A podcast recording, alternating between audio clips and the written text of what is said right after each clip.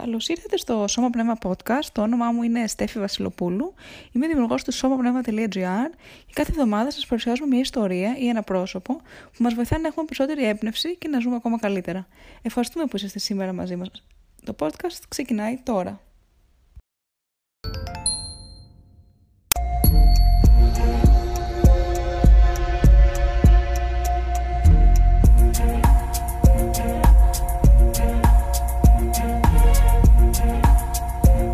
Καλώς ήρθατε και πάλι στο Σώμα Πνεύμα Show. Σήμερα έχουμε ένα ξεχωριστό καλεσμένο. Ξεχωριστό και για το όνομά του, αλλά ξεχωριστό γιατί κάνει κάτι πολύ ιδιαίτερο. Σε ευχαριστώ πολύ που είσαι σήμερα εδώ.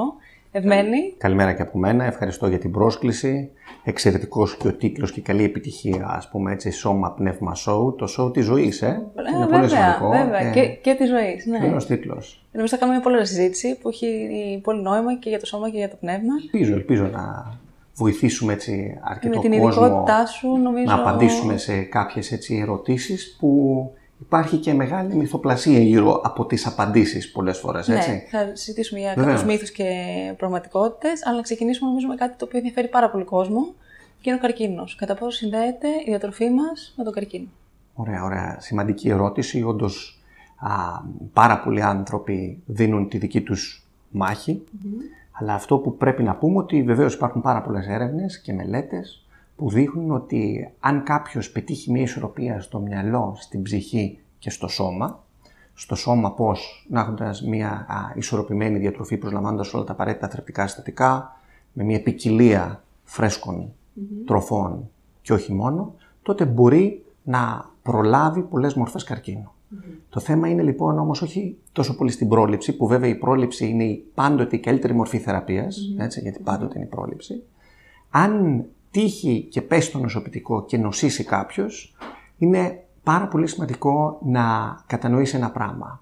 Ότι η διατροφή μόνη της δεν είναι επαρκής, αλλά είναι ουσιώδης. Και η ουσία της διατροφικής υποστήριξης είναι στο ότι θα βοηθήσει και τον γιατρό, που βεβαίως είναι ο μαέστρος της όλης διαχείρισης, είναι ο αρχηγός. Mm-hmm. Από εκεί ξεκινάει η θεραπεία. Αυτός θα αποφασίσει ποια φάρμακα ή τι σχήμα κτλ.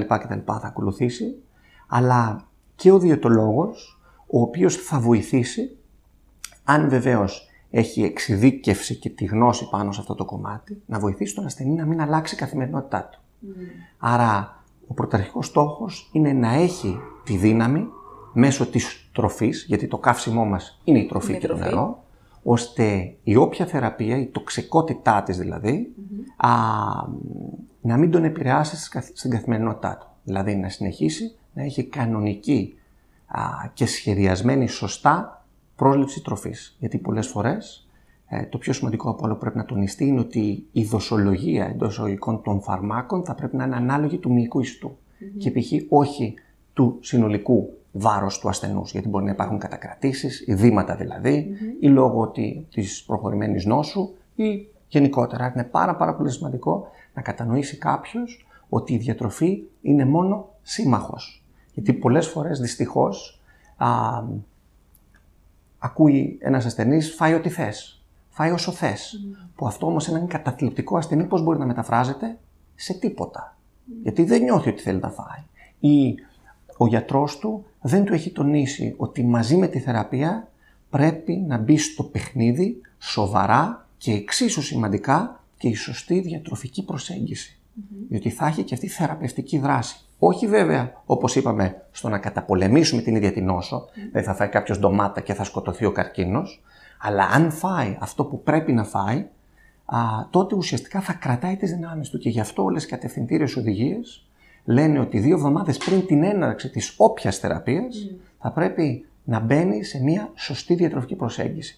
Και αυτό έχει να κάνει, υπάρχουν κάποια ερωτηματολόγια που ονομάζεται ανίχνευση διατροφικού κινδύνου αυτό, που μπορούμε να εντοπίσουμε ποιοτικά και ποσοτικά αν υπάρχει κάποιο θέμα. Μετά υπάρχουν κάποιες μετρήσεις που γίνονται όσον αφορά στον μυϊκό ιστό, γιατί είναι πολύ σημαντικό να τονίσουμε ότι δεν μας ενδιαφέρει ο αριθμός των κιλών, αλλά η σύστασή τους, ο μυϊκός ιστός, το νερό, οι κατακρατήσεις, που παίζει πολύ σημαντικό και το νερό όσον αφορά τη λειτουργία και την ισορροπία κατά τη διάρκεια της θεραπείας, θα πούμε παρακάτω αυτό. Οπότε είναι πάρα πολύ σημαντικό να τονίσουμε ότι υπάρχουν εργαλεία επιστημονικά τεκμηριωμένα στα χέρια των ειδικών που αυτό μπορεί να μεταφραστεί σαν ένα υπερόπλο μαζί με τα φάρμακα, και η επιστήμη έχει προχωρήσει, υπάρχουν εξαιρετικά φάρμακα, πέρα από τη χημιοθεραπεία, από την ακτινοθεραπεία, τώρα είναι πολύ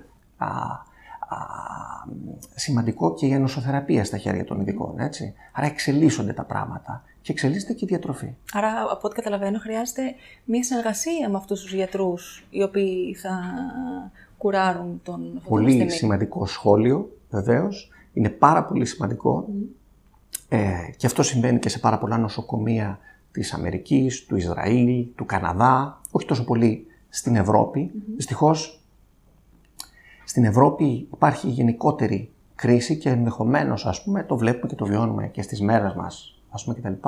Υπάρχει μεγάλη μείωση και στις συνεργασίες, ας πούμε, των επιστημόνων κτλ. Βεβαίως όμως αυτό που πρέπει να τονιστεί στην Ελλάδα, αυτό που είπες, είναι ότι ο γιατρός, όπως είπαμε, είναι ο αρχηγός εντός εισαγωγικών, αλλά θα πρέπει να διαλέξει το πλήρωμά του. Δηλαδή να αποφασίσει με ποιον κλινικό διαιτολόγο μπορεί να συνεργαστεί, γιατί πληρεί αυτός ο επιστήμονας τις προδιαγραφές του γιατρού, να μπορέσει να έχει στην ομάδα του κάποια ειδική κλινική ψυχολόγο, κάποιον ειδικό φυσικοθεραπευτή που να ασχολείται με τη θεραπευτική άσκηση, γιατί υπάρχουν πάρα πολλές έρευνες που δείχνουν ότι και η θεραπευτική άσκηση μειώνει την τοξικότητα της θεραπείας, και άλλες πολλές ουσιαστικά ειδικότητες να μπορούν να συνεργάζονται και να παρεμβαίνουν όταν πρέπει. Και έτσι θα έχει λιγότερο φόρτο ο γιατρός, γιατί ο γιατρός πρέπει να ασχοληθεί με τι οδηγίες θα δώσει, τι φάρμακα θα δώσει. Δεν έχει χρόνο. Άρα θα πρέπει να βγάλει χρόνο από πάνω του και να είναι σίγουρος ότι θα βελτιωθεί και το αποτέλεσμα. Αυτό είναι το πιο σημαντικό από όλα. Αυτό που σκέφτομαι τώρα, συζητήσαμε για το πριν νοσήσει κάποιος, είπαμε για τη διάρκεια. Βεβαίως. Να πούμε και το θετικό, αν το ξεπεράσει. Βεβαίως. Μα το θετικό είναι ότι όλα αυτά γίνονται για να μπορέσει να το ξεπεράσει. Και τι σημαίνει? Σημαίνει ότι θα τον κοιμήσει τον καρκίνο μια για πάντα ή για όσο περισσότερο χρόνο γίνεται. Αν κάποιος λοιπόν καταφέρει, που αυτός είναι ο στόχος, και ευχόμαστε κάθε φορά που μπαίνει κάποιος σε μια μάχη να μπορεί να τον κοιμίζει τον καρκίνο, τότε βεβαίως θα πρέπει να σκεφτεί ποια ήταν η αιτία ή οι αιτίες που μπορεί να τον οδήγησαν σε αυτή την πτώση του νοσοποιητικού του. Άρα εκεί χρειάζεται ένα ταξίδι αυτογνωσίας. Τι είναι αυτό που δεν τον ευχαριστεί, τι είναι αυτό που τον στεναχωρεί, τι είναι αυτό που τον κουράζει, εντός εισαγωγικών εννοώ, έτσι, σε κομμάτι DNA, RNA κτλ. Ας πούμε, για να μπορέσει να το αλλάξει αυτό, όσο δύσκολο κι αν είναι. Μπορεί να πρέπει να αλλάξει δουλειά, μπορεί να πρέπει να αλλάξει σύντροφο, μπορεί να πρέπει να τους μαζέψει όλους μαζί και να πει στα παιδιά του: ακούστε τώρα, εδώ αλλάζουν τα πράγματα. Είναι πάρα πολύ σημαντικό να εντοπιστεί η αιτία ή οι αιτίες. Οι ενοχλήσεις. Και μετά να συγκεντρωθεί στην τροποποίηση της ζωής του γενικότερα. Έτσι είναι πολύ σημαντικό. Γιατί όπως και το show λέμε, υπάρχει πάντοτε και δεύτερο μέρος, ας πούμε, δεύτερο part. Άρα το δεύτερο part να είναι 50-1 ευτυχισμένος κάποιος. Ωραία, άρα να πάμε λίγο στις ερωτήσεις που είναι πολύ, έτσι, κοινές. Τους μύθους και την πραγματικότητα. Μία πολύ βασική ερώτηση είναι κατά πόσο η ζάχαρη, αφού μιλάμε και για τις αιτίες και τις αφορμές, κατά πόσο η ζάχαρη δημιουργεί τον καρκίνο. Πολύ ωραία ερώτηση, τεράστιος μύθος. Πολλοί κόσμος έχει αυτή την απορία και τη φοβάται, ακόμα και κάποιοι ιατροί. Αλλά αυτό που θέλω να τονίσουμε λίγο είναι ότι ο ανθρώπινος οργανισμός είναι η πιο τέλεια μηχανή πάνω στη γη αυτή τη στιγμή που υπάρχει. Τα καύσιμά του είναι η τροφή που είπαμε. Η τροφή λοιπόν από τι αποτελείται? Από θρεπτικά συστατικά. Τα θρεπτικά συστατικά χωρίζονται στα μακροθρεπτικά συστατικά, που αποδίδουν θερμίδες, άρα παίζουν ρόλο στην αύξηση του μυϊκού ιστού, στην αύξηση του βάρους, του μυϊκού βάρους κτλ.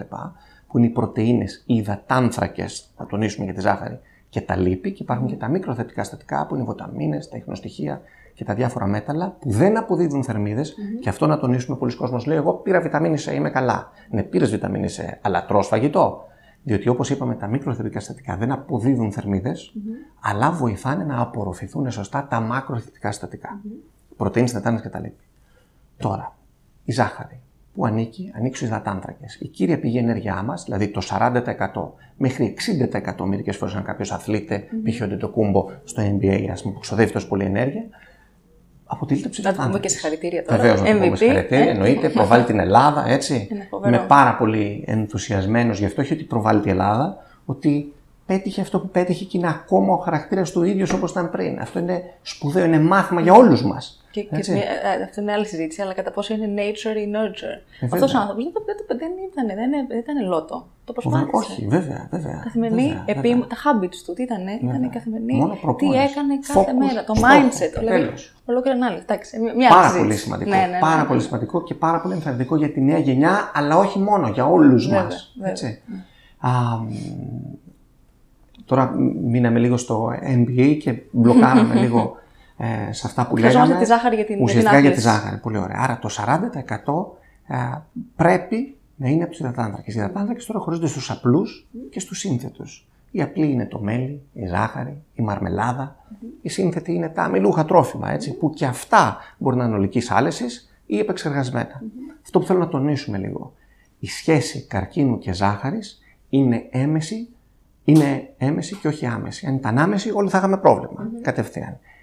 Τώρα, τι σημαίνει έμεση σχέση? Σημαίνει ότι αν κάποιος τρώει όντως μεγάλες ποσότητες γλυκών, ζάχαρης, επεξεργασμένης κτλ., μπορεί να πάρει βάρος. Άρα, αν θα πάρει βάρος, θα πάρει βάρος ανισόρροπα, δηλαδή με πάρα πολύ λίπος.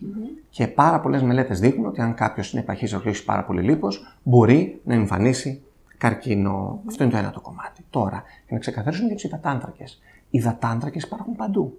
Υπάρχουν στα φρούτα με τη μορφή της φρουκτόζης. Υπάρχει στα γαλακτοκομικά με τη μορφή της λακτόζης. Το μέλι, τι είναι? Ζάχαρη, εντός εισαγωγικών πάντα.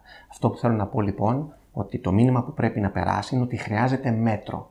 Βεβαίως, αν κάποιος νοσήσει, καλό είναι να μειώσει έτσι, τα πάρα πολλά γλυκά. Και τα λεπά, αλλά υπάρχουν εναλλακτικές λύσεις. Το μέλι, σε συνδυασμό με το ταχίνι, εξαιρετική βόμβα θρεπτικών συστατικών. Ή να φτιαχτεί κάποιο κέικ με λίγο καρότο, με περισσότερα ασπράδια, με μαύρη ζάχαρη ή με κάποια εναλλακτική μορφή ζάχαρης, να μπουν αποξηραμένα φρούτα, να μπει μέλι και ούτω καθεξής. Άρα, ακόμα και η διαβητική, που θέλω να τονίσω λίγο, που κάποιοι λένε ζάχαρη, μπορεί κάποιος που έχει διαβήτη είτε τύπου 1 είτε τύπου 2, το 10% της ημερήσιας πρόληψης ενέργειάς του να προέρχεται από την απλή ζάχαρη. Αν αυτός αποφασίσει να πιει μια κοκακόλα, συγγνώμη αν κάναμε, εν πάση περιπτώσει κάποιο αναψυκτικού τύπου κόλα ή κάποιο χυμό ή το οτιδήποτε. Έτσι, άρα είναι πάρα πολύ σημαντικό να υπάρχει σωστός συνδυασμός. Έτσι. Είπαμε για τους υδατάνθρακες, κάποιοι λένε είναι κακοί, κάποιοι λένε είναι καλοί. Η γλυκοπατάτα, το άσπρο ψωμί. Το καλό και το κακό έχει να κάνει με την αν έχουν φυτικές ίνες ή όχι. Άρα, οι επεξεργασμένοι υδατάνθρακες, το άσπρο αλεύρι, το άσπρο ψωμί κτλ. Θα έχει λιγότερη ποσότητα βιταμινών του συμπλέγματος Β, λιγότερες φυτικές ίνες. Άρα, θα απορροφηθεί απλά πάρα πολύ γρήγορα από τον οργανισμό, σε αντίθεση με ένα ψωμί που μπορεί να έχει σπόρους, μπορεί να είναι ολικής άλεσης, να συνδυάζει σίκαλη, να συνδυάζει ό,τι μπορούμε να φανταστούμε. Ας πούμε έτσι, λιναρόσπορο, τα πάντα. Αυτό θα είναι πάλι. Να είναι πιο πλούσιο διατροφικά. Θερμιδικά θα είναι σχεδόν το ίδιο, απλά θα έχει ο οργανισμός διαφορετική αντίδραση, γιατί θα είναι πιο πλούσιο θρεπτικά, όπως είπαμε. Θα δώσει, δεν θα είναι άδειο. Και αυτό είναι πάλι ένα πολύ καλό σχόλιο που μπορούμε να κάνουμε, ότι να μην στοχεύει ο κόσμος να καταναλώνει άδειες τροφές. Βεβαίως μας ενδιαφέρει και η τέρψη, όχι μόνο η θρέψη, αλλά βεβαίως θέλει ένα συνδυασμό θρέψης και τέρψης, ευχαρίστησης δηλαδή. Έτσι. Ναι, ευχαρίστησης μέχρι ένα σημείο για να μην γίνεται και συναισθηματική μετά. Βεβαίως. Και μπορεί να το συζητήσουμε. Αλλά αυτό συνδέεται και με τις θερμίδες. Δηλαδή αυτό... είναι οι ίδιες οι 100 θερμίδες από ένα πακετάκι chips. Είναι οι ίδιες με 100 θερμίδες από ένα μισό αβοκάντο. Εξαιρετικά. Ωραία ερώτηση και αυτό. Μία θερμίδα πάντοτε είναι μία θερμίδα. Σωστά. Δηλαδή ο οργανισμός θα την απορροφήσει. Αλλά αν είναι πλούσια θερμίδα. Αυτό που είπαμε, έχει βιταμίνες, έχει φυτικές ίνες, έχει καλά λιπαρά, τότε ο οργανισμός θα πάρει τα μέγιστα από αυτή την τροφή. Ενώ από μία άλλη τροφή μπορεί π.χ. να πάρει περισσότερα κορεσμένα, που είναι κακά λιπαρά. Άρα, σε μία χ ποσότητα μπορεί να δημιουργήσει προβλήματα. Καρδιαγγειακά, αν κάποιος τρώει πάρα πολλά κορεσμένα λιπαρά και πάρα πολλά τρανς. Αφού λέμε για τα λιπαρά, να δώσουμε μερικές συμβουλές για τα λιπαρά. Τα λιπαρά, καταρχάς. Πάρα πολλοί κόσμος νομίζει ότι μπορεί να τα αποκλείσει από τη διατροφή του. Θέλει μηδέν λίπος. Αυτό και δεν γίνεται και δεν πρέπει. Γιατί?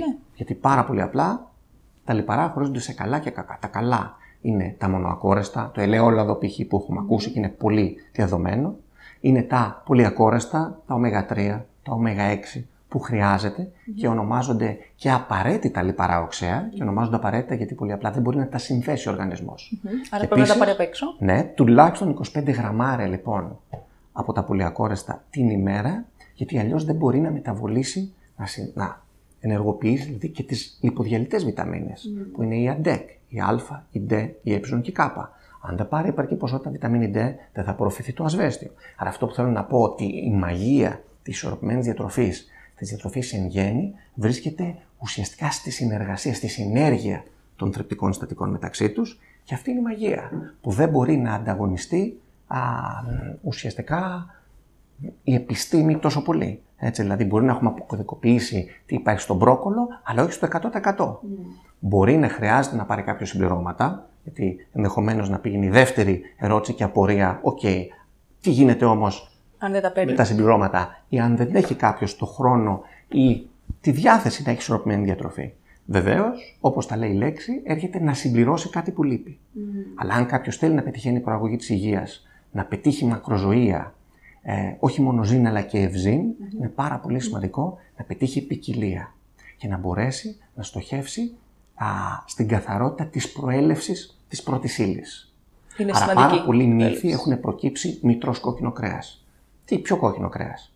Πιο κόκκινο κρέας. Βεβαίως, το μοσχάρι που μπορεί να προέρχεται από τις ΗΠΑ, που εκεί υπάρχουν λιγότεροι έλεγχοι από την Ευρωπαϊκή Ένωση.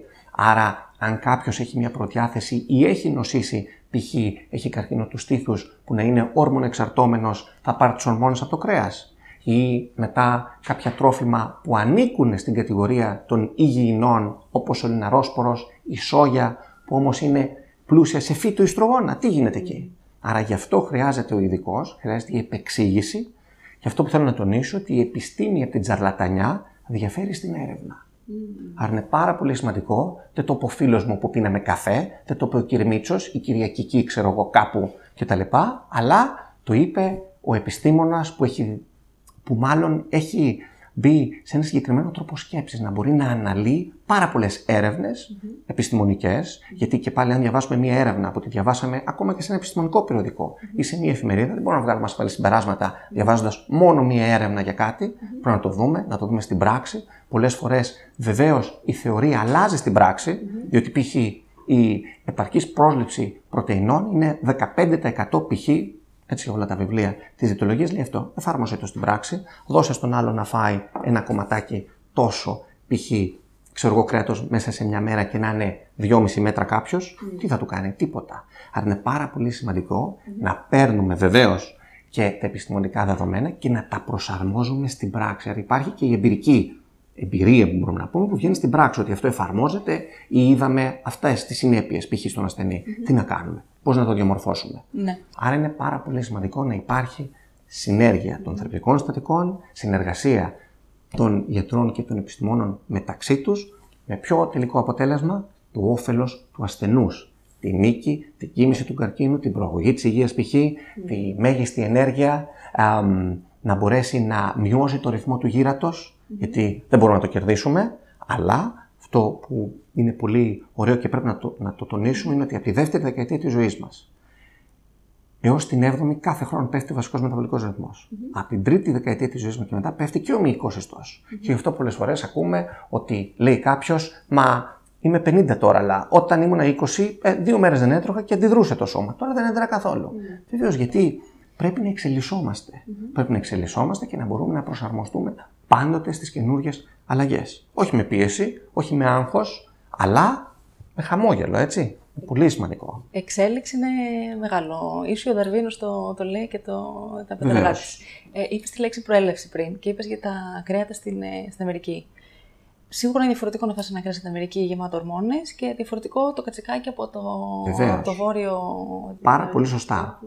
Πάρα πολύ σωστά αυτό. Άρα ο στόχος είναι καθαρό τρόφιμο, δηλαδή αγριογούρουνο, αγριοκάτσικο, φρέσκο ψάρι, πραγματικά βιολογικό κοτόπουλο. Όχι βιολογικό ότι είναι σε μια αυλή 4x4 και το ταΐζουμε, ξέρω εγώ, ό,τι του ήρθε του παραγωγού. Άρα είναι πάρα πολύ σημαντικό ότι δίποτε προέρχεται από τη φύση, ουσιαστικά ναι, να το προτιμούμε. Και επίσης να τονίσουμε ότι η εξέλιξη του ανθρώπινου εγκεφάλου από κάποια χι γραμμάρια έως την ποσότητα που είμαστε τώρα έγινε όταν άρχισε να τρώει πρωτεΐνη.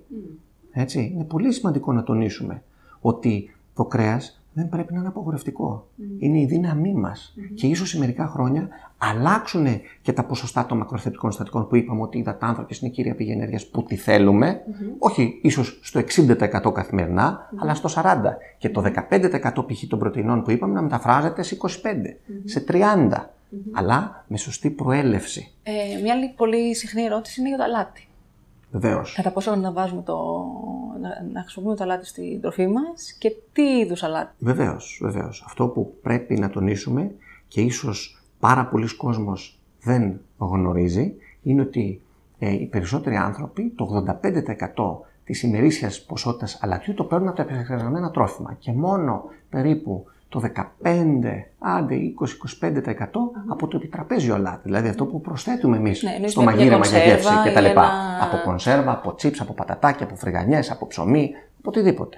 Έτσι, όλα τα τρόφιμα, τα περισσότερα τρόφιμα, το αλάτι μεταφράζεται σε χλωρούχο νάτριο. Όμως πάρα πολλά τρόφιμα έχουν νάτριο. Το αλάτι λοιπόν είναι χρήσιμο όταν προσλαμβάνεται στις ποσότητες που πρέπει. Ουσιαστικά ο περισσότερος κόσμος μετά από μελέτες φαίνεται ότι παίρνει περίπου 10 γραμμάρια, ενώ πρέπει να παίρνει περίπου 4. Αλλά αν υπάρχουν κάποια προβλήματα υγείας, υπέρταση ή ουσιαστικά καρδιακή ανεπάρκεια που πρέπει να μειωθεί η ποσότητα κτλ. Έχει οριστεί στην επιστήμη της διαιτολογίας ότι μια πρόσληψη περίπου 2,4 γραμμαρίων αλατιού την ημέρα θεωρείται μια διατροφή χαμηλή σε αλάτι. Άρα, ένας πολύ γρήγορος κανόνας, με συγχωρείς λίγο για να μην μου διαφύγει που σε διακόπτω, είναι να μάθει κάποιος να διαβάζει τις ετικέτες διατροφικής επισήμανσης και να ψάχνει να βρει τρόφιμα με περιεκτικότητα 5 μιλιγκράμμα αλατιού και κάτω, ας πούμε, έτσι τότε θεωρείται πολύ χαμηλή, υποτίθεται έτσι. Αλλά το αλάτι πρέπει να τονίζουμε ότι είναι σημαντικό. Βοηθάει την ισορροπία των υγρών στο σώμα μας, τη λειτουργία της εσπάς και τη χαλάρωσης των μειών. Άρα, ερχόμαστε σε αυτό που είπαμε, τη συνέργεια των θρεπτικών συστατικών. Δεν μπορούμε να πάρουμε 0 από κάτι και δεν πρέπει να πάρουμε 0 από κάτι. Χρειάζεται ισορροπία. Από την ισορροπία, βεβαίως, μπορεί να την υπολογίσει ο ειδικός. Πάντοτε εξατομικευμένα σε αυτόν που έχει μπροστά του. Τον ενδιαφερόμενο, τον πελάτη, τον ασθενή, όπως θέλουμε να το πούμε, που είναι πάρα πολύ σημαντικό. Ήθελα να σας ρωτήσω για το αλάτι. Δηλαδή, αυτό πόσο είναι, είναι σε ένα μικρό κουταλάκι. Περίπου ένα κουταλάκι, λίγο μισό κουταλάκι, ας πούμε. Λίγο πιο κάτω. Έτσι. Αλλά όταν είναι να πάρει τα 2,4 κάποιος και υπάρχει στις τροφές, θα πρέπει να γίνεις στο σωστό σχεδιασμός. Υπάρχει και η προσέγγιση DAS, Dietary Approach to Stop Hypertension, παραδείγματος χάρη, που εξηγεί ποια τρόφιμα είναι χαμηλά, ότι διαβάζουμε τις ετικέτες κτλ. Και συνήθως, ναι, απαγορεύεται εκεί να προσθέτουμε επιτραπέζιο αλάτι, γιατί υπάρχει ήδη στις τροφές αυτό το όριο, έτσι. Όταν ανακοίνωσα την συνέντευξή μας, είχαμε διάφορες ερωτήσεις από το κοινό, να τις απαντήσουμε. Βεβαίως. Η πρώτη είναι από την Ειρήνη, η οποία έχει ερώτηση για τα αυτοάνοσα και τη διατροφή. Βεβαίως. Και εκεί η διατροφή λοιπόν παίζει πάρα πολύ σημαντικό ρόλο. Αλλά δεν παίζει μόνο η διατροφή. Παίζει το στρες εκεί, η ψυχική ισορροπία που είπαμε, έτσι, ισορροπία μυαλό, πνεύμα και σώμα. Αλλά όσον αφορά τη διατροφή, βεβαίως, προσεκτικός σχεδιασμός, μια διατροφή πλούσια σε βιταμίνες, σε ιχνοστοιχεία, σε φυτικές ίνες, σε προβιωτικά. Άρα είναι πάρα πολύ σημαντικό να έχει μεγάλη πρόσληψη από τρόφιμα που θα αποδίδουν αυτά, έτσι. Φρούτα, ολικής άλεσης προϊόντα, καλό κρέας, καλό ψάρι, το ωμέγα 3 που είπαμε, έτσι. Να φάει ενδεχομένως και κάποια λιπαρά ψάρια. Και πάρα πολλοί κόσμος φοβάται ότι ακούει σολομό, ακούει τόνο, ακούει λιπαρά ψάρια και λέει αμάν βαρέα μέταλλα, τι γίνεται τώρα εδώ πέρα. Όντως υπάρχει και όριο από μελέτες που έχουν γίνει στην Αμερική που έχουν ορίσει σαν συνιστόμενη εβδομαδιαία κατανάλωση ακόμα και για έγκυες γυναίκες τα 340 γραμμάρια μαγειρεμένης κατανοησόμενης ποσότητας. Ας κάποιος ας πούμε, που του αρέσει ουσιαστικά αυτό μπορεί βεβαίως να φάει λίγο λιγότερη ποσότητα, αλλά για να πάρει από την τροφή το ωμέγα 3. Γιατί υπάρχουν πάρα πολλές μελέτες που δείχνουν ότι σε συμπλήρωμα π.χ. αυτά τα λιπαρά δεν απορροφούνται το ίδιο όσο από την τροφή. Εάν κάποιος φοβάται τον τόνο σε κονσέρβα, ας το πάρει τον τόνο σε γυαλί π.χ. που είναι μέσα. Ή ας τον πάρει φρέσκο, αν μπορεί να το βρει. Μα ναι, και αυτό ήταν, είχα κάπου διαβάσει μια οδηγία. Να επιλέγεις τα τρόφιμα στο ράφι, τα οποία είναι όσο λιγότερο κοντά και δεν έχουν ημερομηνία λήξεως. Όσο πιο φρέσκο. Δηλαδή, και ειδικά να μην επιλέγεις πράγματα τα οποία λήγουν μετά από σένα. Τι εννοεί αυτό, ότι μην φας κάτι που λήγει σε 50 χρόνια. Όντως είναι λίγο τραβηγμένο αυτό. Αλλά το πιο σημαντικό είναι ότι κάποια από τα συντηρητικά που λέμε, βεβαίως υπάρχουν απαγορευτικά ή συντηρητικά που σε μεγάλες δόσεις ή έστω και σε μικρές δημιουργούν κάποιο θέμα και πρόβλημα. Αλλά υπάρχουν και πάρα πολλά άλλα συντηρητικά που βοηθάνε ένα τρόφιμο να διατηρηθεί. Άρα δεν είναι όλα τα συντηρητικά κακά, να το πούμε έτσι. Γιατί καλός ή κακός, δεν μπορούν όλοι να φάνε τροφή από τον τόπο τους. Πρέπει να κινηθεί το τρόφιμο, να μεταφερθεί. Βεβαίως και πρέπει να προτιμάμε τροφή από το τρόφιμο, γιατί έτσι κάνουμε καλό και στο περιβάλλον. Και έτσι πολύ τυχερή, μειώνουμε ουσιαστικά λιγότερα καύσιμα, λιγότερη ενέργεια. Και ένα κομμάτι της κρίσης είναι ότι π.χ. μπορούμε να πούμε ότι οι Κινέζοι τρώγανε ρύζι πολύ. Ξαφνικά μάθανε το κρέας. Πόσο κρέας θα πρέπει να μεταφερθεί π.χ. ας πούμε και μοσχάρι κτλ. Στην Κίνα ή στην Ινδία, παραδείγματος χάρη, που δεν τρώνε βέβαια εκεί γιατί είναι ιεροί οι αγελάδες, αλλά τρώνε άλλες μορφές. Και σιγά σιγά η επιστήμη προσπαθεί να εξελιχθεί, να βρει πρωτεΐνη από άλλες πηγές. Και μην φανταστείτε ότι μπορεί σε μερικά χρόνια ας πούμε, να λέει έχουμε σουβλάκια από μύγες π.χ. έτσι. Μπορεί να ακούγεται περίεργο, αλλά λιγότερο νερό χρειάζεται π.χ. ένα έντομο για να ζήσει, έτσι, από ότι μια γελάδα.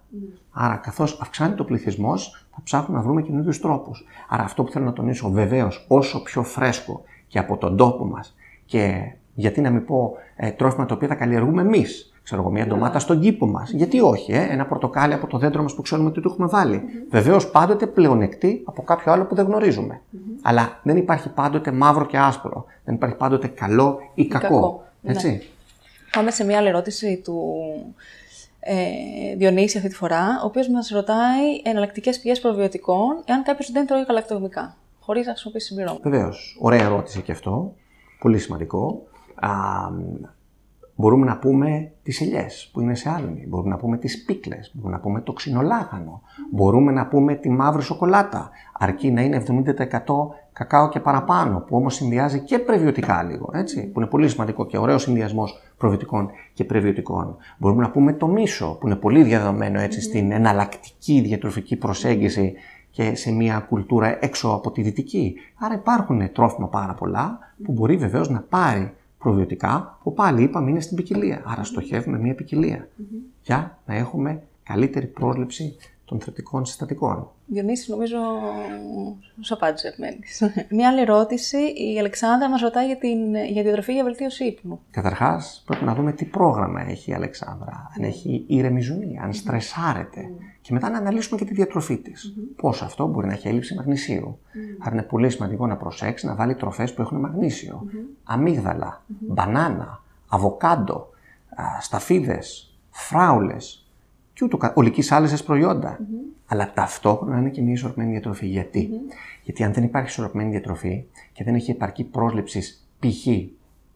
τριπτοφάνης, ένα αμινοξύ, που τα αμινοξύ είναι η δομική λύθη των πρωτεϊνών, η βάση των συραγωκοκαλιά τους, τότε η τριπτοφάνη θα μπει πολύ πιο εύκολα στα εγκεφαλικά κύτταρα, στο κεντρικό νευρικό σύστημα και θα βοηθήσει την απελευθέρωση της σερωτονίνης, που η σερωτονίνη προάγει την ευεξία, την ερεμία και τη χαλάρωση. Άρα είναι πάρα πολύ σημαντικό.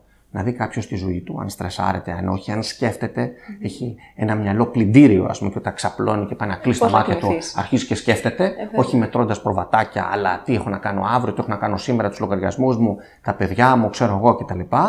Να ισορροπήσει τη διατροφή του, να εντάξει κάποια πράγματα που πρέπει και κάποιες μελέτες δείχνουν ότι βοηθάνε και βεβαίως τότε θα αφήσει τη μαγεία του σώματός μας να λειτουργήσει μαγικά, σαν μια τέλεια μηχανή. Θα περάσει η τριπτοφάνη γρήγορα στο κεντρικό νευρικό σύστημα, άρα πέρα από την πρωτεΐνη, γιατί η τριπτοφάνη βρίσκεται σε πρωτεϊνικά τρόφιμα πολύ, να μπει και ο υδατάνθρακας και να βοηθήσει να κοιμηθεί. Και ένα άλλο παράδειγμα που θέλω να πω, που όταν θυλάζει η μητέρα και το μωράκι κοιμάται, όταν πίνει γάλα, γιατί κοιμάται αμέσως πολλές φορές? Γιατί πάρα πολλές φορές το μητρικό γάλα έχει και τριπτοφάνη και τα αμινοξέα. Όταν ζεσταθεί, που είναι ζεστό και το γάλα που φτιάχνουμε με τον υδατάνθρακα, λακτόζη, μη κτλ., ενώ από το μπουκαλάκι και από τα διάφορα άλλα, θα περάσει πολύ πιο γρήγορα στο κεντρικό νευρικό σύστημα και θα ηρεμήσει και θα κοιμηθεί.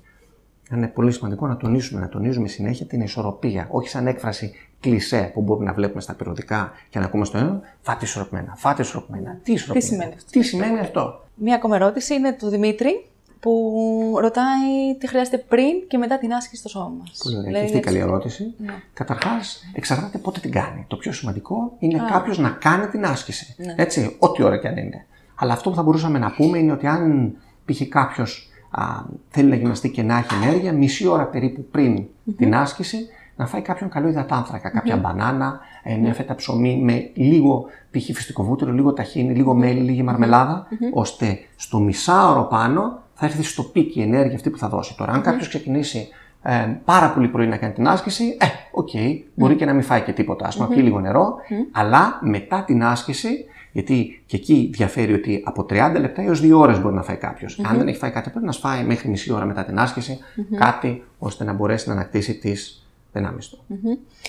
Να πάμε στο μικροβίωμα του εντέρου. Βεβαίως. Λένε ότι συνδέεται με το νου, συνδέεται με τα συναισθήματα, είναι ο δεύτερος εγκέφαλος. Πολύ σωστά. Είναι ο δεύτερος εγκέφαλος και συνδέεται με τα συναισθήματά μας. Άρα, όσο πιο άγχος έχει, όσο πιο λάθος ζωίζει κάποιος, βεβαίως σίγουρα θα έχει πρόβλημα στο έντερο. Θα μεταφράζεται σε δυσκολιότητα, θα μεταφράζεται σε ελκυοδικολίτιδα, θα μεταφράζεται σε χρόν, θα μεταφράζεται σε διαρροικές κενώσεις, σε άσχετες π.χ. στιγμές. Άρα είναι πάρα πολύ σημαντικό να έχει μία πλούσια σε θρεπτικά συστατικά διατροφή. Πλούσια σε φρούτα, πλούσια σε λαχανικά, τις εναλλακτικές πηγές που είπαμε για προβιωτικά, αλλά γιατί όχι και κάποια γαλακτοκομικά ή που εντάσσονται κοντά στα γλυκά, όπως το κεφίρ, που εξουδετερώνει το 70% π.χ. της λακτόζης. Άρα, αν κάποιος έχει δυσανεξία στη λακτόζη, τότε μπορεί να πίνει κεφίρ, αν δεν του πειράζει. Υπάρχουν και εναλλακτικές πηγές. Υπάρχει και κατσικίσιο. Κατσικίσιο, γάλα αμυγδάλου, γάλα από ρύζι ή από άλλες μορφές. Αλλά είναι πάρα πολύ σημαντικό να υπάρχει ισορροπία στην τροφή, ποικιλία στην τροφή και λιγότερο στρες. Γιατί μειώνεται η αιμάτωση του γαστρεντερικού συστήματος όταν στρεσαρώμαστε, όταν έχουμε στρες μεγάλο. Έτσι, είναι πάρα πολύ σημαντικό να υπάρχει, είπαμε, αυτή η ισορροπία. Σώμα και πνεύμα. Σώμα και πνεύμα. Άρα, αυτό για το σώμα και το πνεύμα και την αυτογνωσία. Μου αρέσει πολύ ο τίτλος και γι' αυτό το λέω συνέχεια. Έτσι. Καλά. Και εμένα μου αρέσει. Άρα, πώς μπορεί κάποιος να πετύχει καλύτερη διατροφική αυτογνωσία? Καλός ή κακός, υπάρχουν πάρα πολλοί υποτιθέμενοι ειδικοί, που δεν πληρούν όμως τις προϋποθέσεις ή νομικά ή επιστημονικά που να μπορεί να βοηθήσουν όταν υπάρχει πρόβλημα ή υποβόσκει κάποιο πρόβλημα τον εκάστοτε ενδιαφερόμενο πελάτη ή ασθενή. Άρα θα πρέπει να διαλέξει κάποιον που του ταιριάζει, καταρχάς, έτσι, που μπορεί να διαπεράσει την ψυχή του, το σώμα του και να τον βοηθήσει πραγματικά να αλλάξει τις διατροφικές του συνήθειες. Άρα πρέπει και ο εκάστοτε ενδιαφερόμενος όταν θα επισκεφτεί κάποιον ειδικό να πει: πολύ ωραία, πού είναι το πτυχίο σας, ξέρω εγώ, ή διακριτικά, ή έχετε άδεια ασκήσεως επαγγέλματος, για να δούμε τι γίνεται. Και από εκεί και πέρα να ξεκινήσει ένα ταξίδι διατροφικής αυτογνωσίας, θα μπορούσαμε να πούμε, γιατί πολύ απλά όταν μιλάμε για απίστανση, δηλαδή για μείωση βάρους, τα παραπάνω κιλά είτε είναι 1 είτε είναι 50, είναι απλά το αποτέλεσμα μιας κατάστασης. Και δεν πρέπει να τον αγχώνει το αποτέλεσμα αυτής της παλιάς κατάστασης.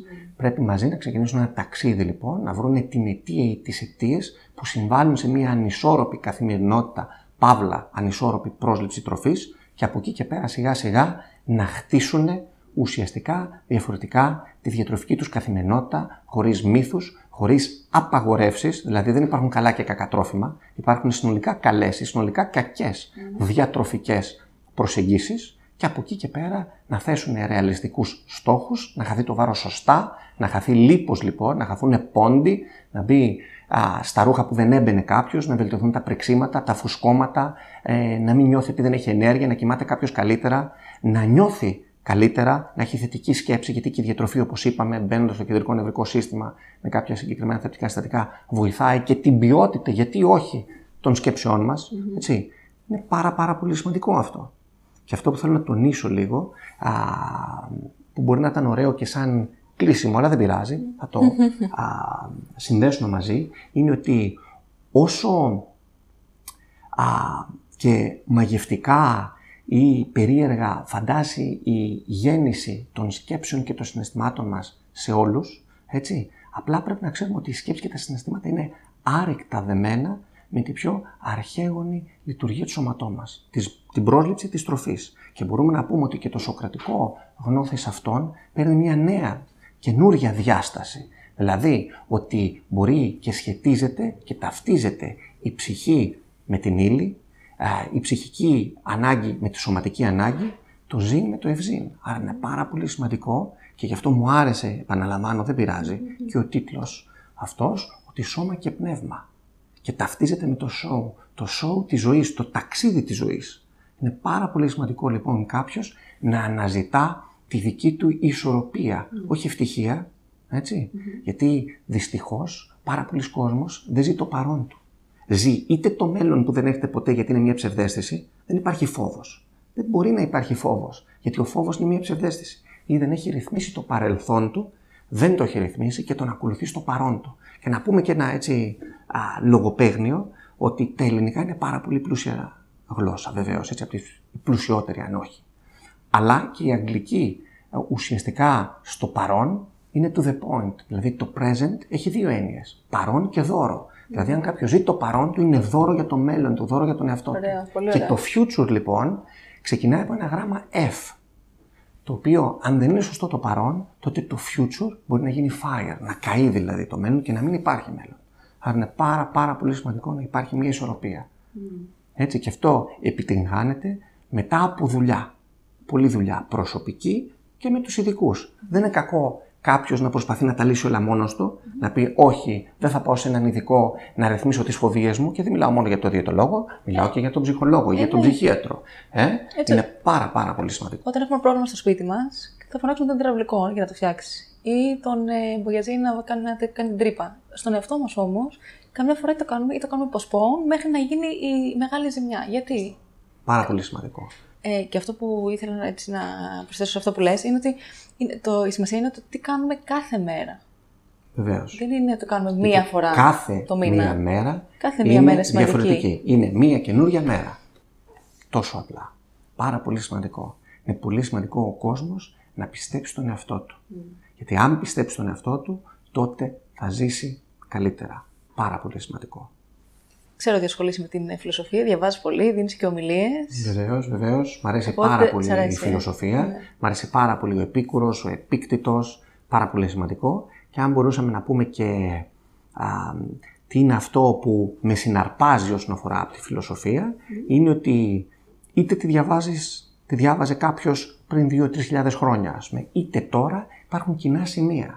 Είναι πάρα πολύ σημαντικό. Μα τα έχουν πει παλιά, απλά εμείς τα έχουμε ξεχάσει. Και το δεύτερο κομμάτι που μου έχει μείνει από τον Επίκουρο είναι τι ορίζει ο Επίκουρος ως ειδονή κατά τον Επίκουρο, που είναι η απουσία σωματικού πόνου και ψυχικής ταραχής. Δηλαδή η απόλυτη ηρεμία. Και βέβαια στον κόσμο που ζούμε, πολύ σημαντικό και να τονίσουμε ότι κάποιος πρέπει να είναι 50/1 ευτυχισμένος. Δηλαδή να γέρνει η ζυγαριά και να τον κάνει χαρούμενο και ήρεμο. Γιατί προβλήματα θα υπάρχουν πάντα, δυσκολίες θα υπάρχουν πάντα, δεν πρέπει να μας καθυλώνουν. Άρα και αν μπορούσαμε να πούμε ότι υπάρχει κάποιος νικητής, δεν μου αρέσει να βάζω ταμπέλες, βέβαια στη ζωή, αλλά ναι, είναι αυτός που έχει μάθει να διαχειρίζεται τα προβλήματά του σωστότερα και γρήγορα, να μην βαλτώνει δηλαδή σε ένα πρόβλημα και σε μια κατάσταση, και το λεγόμενο blackout του να βγαίνει πολύ πιο γρήγορα. Έτσι σίγουρα θα έχει μια σωστή κατεύθυνση προς την καθημερινότητά του. Έτσι, θα μπορεί να φτάσει κοντά στο φως. Έτσι, δηλαδή, να πιάσει και να δει το φως διαγυμνών οφθαλμών, δεν θα μπορέσει ποτέ κανένας άνθρωπος. Αλλά όσο να τον πιο κοντά έρθει στη γνώση, τότε τόσο καλύτερα για όλους μας. Και είναι πάρα πολύ σημαντικό να πιστεύουμε σε αυτό και να πούμε και κάτι άλλο. Ότι όλα τα αγαθά, αυτό που θα εμείτε σε γνώση, είτε υλικά κτλ., κόπισκτώνται. Οποιοδήποτε αγαθό δεν αποκτάται με κόπο, δεν θεωρείται αγαθό. Για να γίνει κάτι πάρα πολύ μεγάλο, όχι μόνο προσωπικά σε εμάς, αλλά σε όλο τον πλανήτη, πρέπει να ξεκινήσει εσωτερικώς από μέσα μας, να το πιστέψουν και να το κάνουμε. Γιατί αν πιστέψω σε κάτι και το κάνω και το μεταδώσω σε σένα, εσύ θα το μεταδώσεις π.χ. στην αδερφή σου, η αδερφή στον αδερφό σου. Θα φύγει από την οικογένειά σας, θα πάει κάπου αλλού, θα γίνει πιο μεγάλο, θα φύγει από την Ελλάδα, θα πάει στην Ευρώπη, θα πάει στο σύμπαν και τότε ναι, κάτι πάρα πολύ μεγάλο θα γίνει προς όφελος όλων μας. Να σου κάνω τις 3 τελευταίες ερωτήσεις που τις κάνουμε σε όλους τους καλεσμένους. Η πρώτη ερώτηση είναι πού θα σε βρούμε καταρχάς στα social media. Και στο Instagram υπάρχει και στο Facebook σελίδα εννοώ, αλλά υπάρχει και το προσωπικό μου site και της ομάδας μου, που είναι στο www.karafilides.gr. που εκεί έχουμε πάρα πολλά άρθρα, μπορεί να γράφουν και ερωτήσεις, τα λαμβάνουν και απαντήσεις κτλ. Θα τα γράψουμε και από κάτω. Βεβαίως, πολύ ωραία, ευχαριστώ. Μπορούν να με βρούνε και στο Metropolitan General, το πρώην Διασό General, έτσι, γιατί πλέον είναι ένας όμιλος με το Metropolitan Hospital, Metropolitan General, Υγεία, Μητέρα και Λιτό κτλ. Και προσβλέπουμε σε ένα καλύτερο μέλλον υγείας μοναδικό για την Ελλάδα και όχι για την Ευρώπη, ας πούμε. Και από εκεί και πέρα, βεβαίως, όποιος θέλει και έχει απορίες να μας τις στείλει, ερωτήσεις, και να μπορέσουμε να τον βοηθήσουμε να απογιστρωθεί από τους όποιους μύθους τον κρατάνε στάσιμο. Ωραία. Δεύτερη ερώτηση. Αν έχεις ένα πολύ μεγάλο πανό που θα μπορούσαν να το δουν χιλιάδες, εκατομμύρια ή μάλλον δισεκατομμύρια άνθρωποι, τι θα έγραφες? Πολύ ωραία, πολύ ωραία ερώτηση. Είναι αυτό που προανέφερα πριν λίγο και το έχω και στο δικό μου γραφείο. Πολύ μεγάλο γραμμένο. Και είναι πίστεψε στον εαυτό σου και ζήσε καλύτερα. Και η τελευταία ερώτηση είναι τι σημαίνει για σένα να ζεις ακόμα καλύτερα. Να ζω ακόμα καλύτερα. Πολύ ωραία. Να βελτιώνομαι κάθε μέρα και να βελτιώνομαι ψυχικά και πνευματικά. Να νιώθω ήρεμος, να νιώθω γεμάτος για κάθε δευτερόλεπτο που περνάει. Και αν μπορούσα να το πω σε μία φράση, 50+1 ευτυχισμένος και ήρεμος. Αυτό. Σου το εύχομαι. Ναι, ευχαριστώ και στο εύχομαι και σε εσένα. Να είσαι καλά. Ευχαριστώ πάρα πολύ, Ευμένη. Ευχαριστώ και εγώ. Ευχαριστώ για τη φιλοξενία.